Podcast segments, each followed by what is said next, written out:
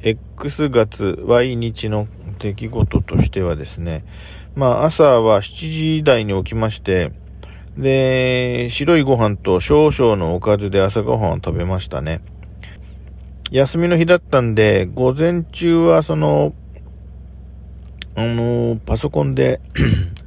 RSS の手直しなどしたり、コーヒー飲んだり、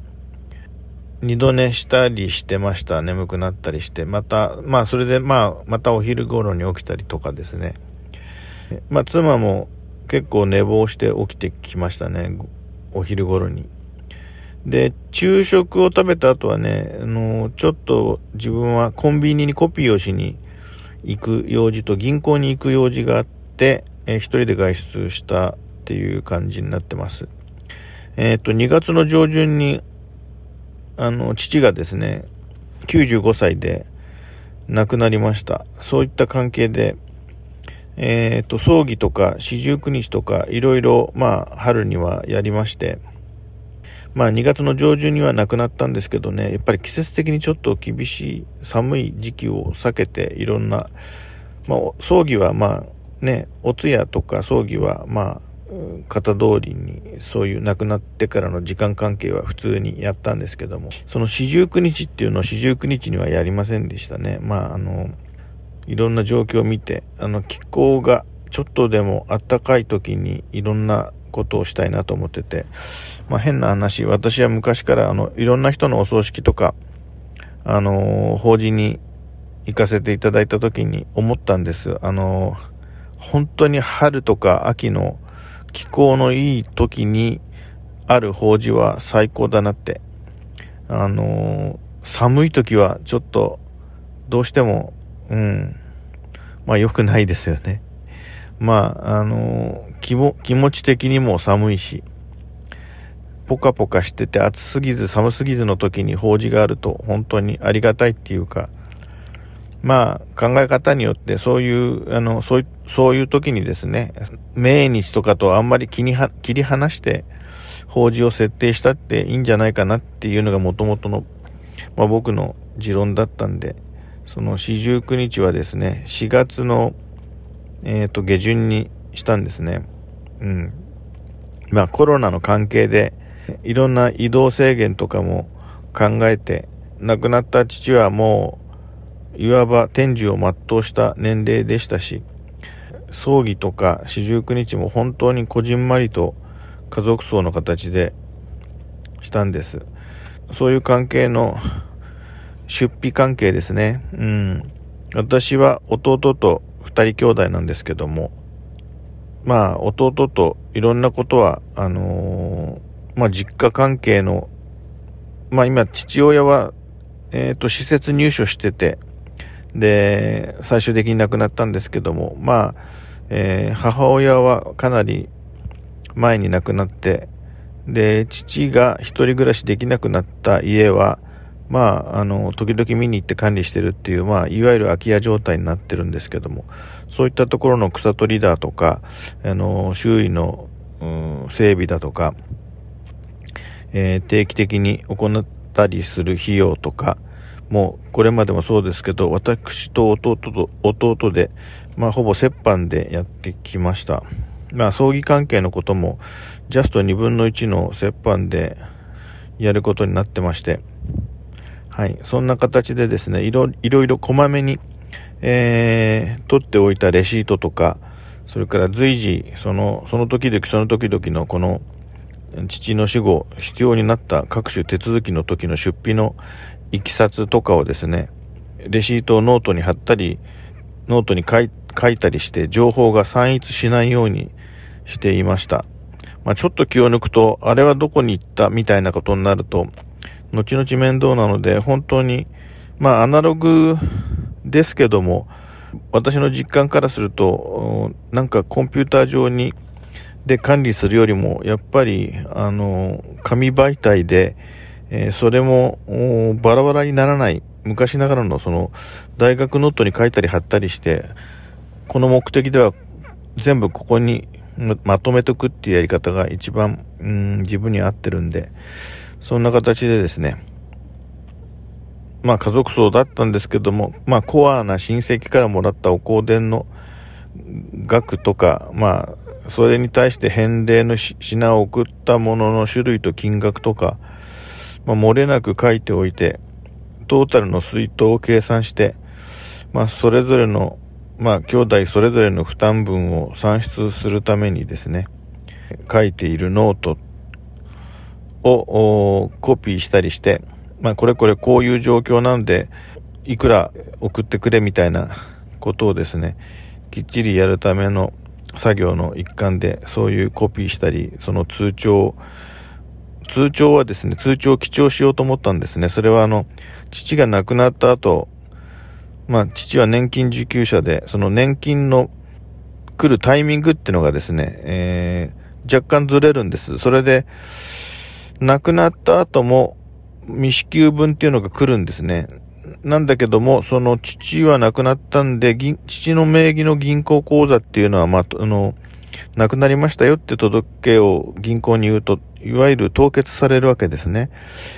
そんなわけで、その、じゃあその父の年金の未支給分っていうのは、あの息子さんの口座に入れますから口座番号を書いてくれっていうような書類が来てですね。で、結局私の口座にそれが振り込まれるように手続きをするわけです。そうして私の口座にその実際に入金となったんですけども、まあこれに関しては、まあ正直言って私の金じゃないわけです。まだいろいろ、いろいろな今後のその相続手続きを、あのー、いつかしないといけないそれはまあ今まで全部弟と折半でやってきましたから、その最終的にはこの二人で相続する父の財産の財産といってもですね、実は本当に あのー、ほぼないぐらいの、あの金額なんですけど、はい。あのー、その父の年金も一応私の口座には入ったけど、私が全額管理するわけじゃなくて、あくまでも将来的には半分もらう形になるとは思うんだけど、一応それがわけがわかんなくならないように、えー、入金となった金額とぴっちり合った数字で ATM で下ろしましてですね、父用のあの、ちょっと現金を入れていく封筒、封筒じゃないや、袋を別に作りまして、その中に全部入れてあるんですけど、その中に入れたとか、あと、なんか介護保険関係のな、なんとかかんとかの給付金っていうのがまだ、えー、っと、1900いくら分っていうのが2回、えー、ありましたっていうのも、その私の口座に入ってきまして、で、それも私がもらうべきお金でもないので、当面は。それをその入った分がわかるように2回に分けて ATM でその金額通りのものを下ろして、まあその父用の袋に入れましたみたいなことの顛末もノートに書いておいたりして、あ、そうそう。それで、今まではその実際住んでなかったんですけど、父の名義だったその実家、空き家になってるんですけど、空き家、そこ火災保険が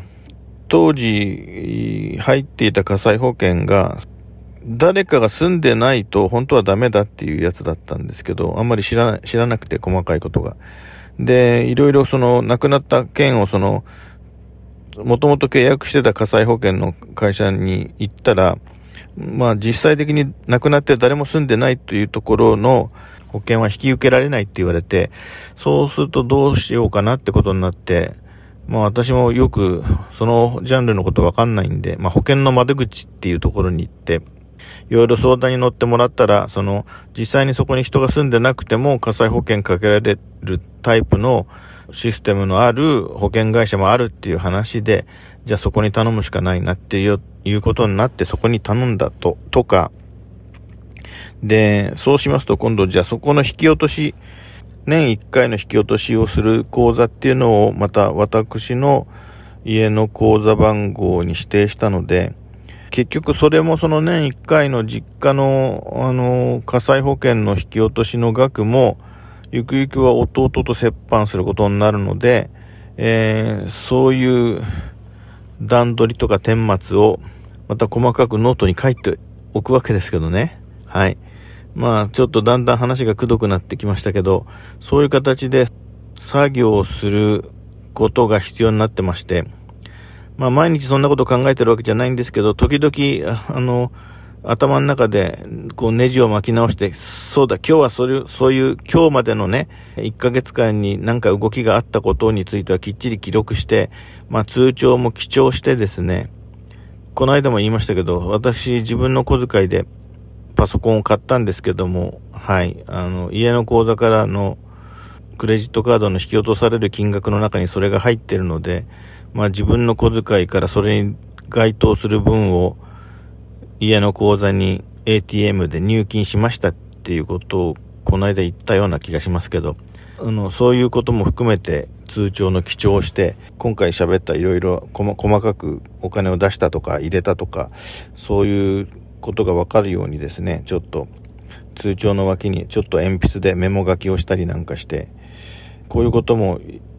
常にやるときやっとかないと最終的にわけがわかんなくなっちゃうんで、そういうことにすることにその休みの日を使ったっていう話なんですけどもね。まあ特に結論がないんですけども、えー、いろいろ喋ってみました。あ結局そしてその日の夜どうしたかっていうとこまではもうちょっと無理で喋りません。えー、いつも本当にあの、言いたいことだけ言ってるのを聞いていただきましてありがとうございます。失礼します。